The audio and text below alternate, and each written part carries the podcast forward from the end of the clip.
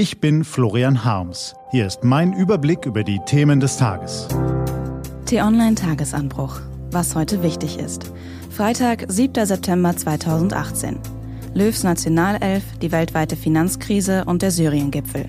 Gelesen von Anja Bolle.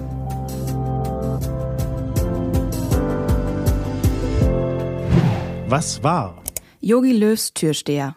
Was kommt dabei heraus, wenn elf Türsteher Schulter an Schulter zu verhindern versuchen, dass sich irgendjemand an ihnen vorbeischleicht? Die neue deutsche Nationalelf. So defensiv wie gestern Abend ist schon lange kein DFB-Team mehr aufgetreten. Irgendwie verständlich. Nach den überheblichen WM-Auftritten und dem Scheitern des Mottos Wir kommen eh an jedem vorbei, konnte sich Bundestrainer Löw nun um Gottes Willen keinen Fehler mehr erlauben. Also stellte er ein Team von Türstehern auf. Und die taten in erster Linie, was Türsteher eben tun. Sie ließen keinen rein. Am Ende reichte es für ein 0 zu 0. Merke, wer sich kleine Ziele setzt, kommt schneller zum Erfolg. Aber auf Dauer werden kleine Erfolge den deutschen Fußballfans nicht reichen. Feuersturm der Finanzkrise. Massenentlassungen, Insolvenzen und Obdachlosigkeit in den USA. Armut, Elend und Hungerkrisen in Afrika. Landflucht, Brotrevolten und Aufstände, die in Kriege und Flüchtlingsströme mündeten in Arabien, Schuldendramen, Nullzinsen für Sparer und die jahrelange Beschäftigung des Politikbetriebs in Europa.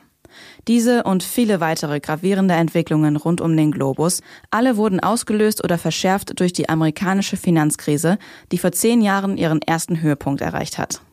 Am 7. September 2008 übernahm die US-Regierung die Kontrolle über die eingebrochenen Hypothekenbanken Fannie Mae und Freddie Mac. Am 15. September 2008 kollabierte die Investmentbank Lehman Brothers.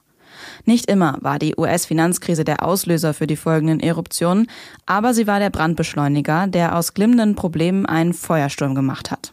Strafrechtlich kamen die meisten Pleitebanker davon.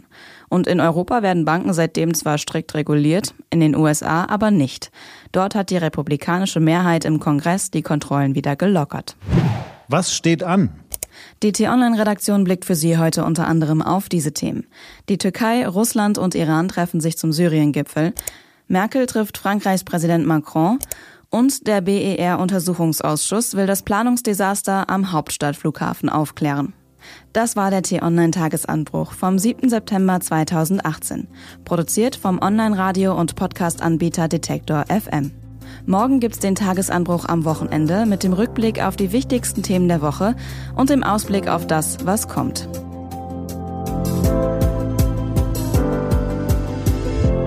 Ich wünsche Ihnen ein schönes Wochenende. Ihr Florian Harms.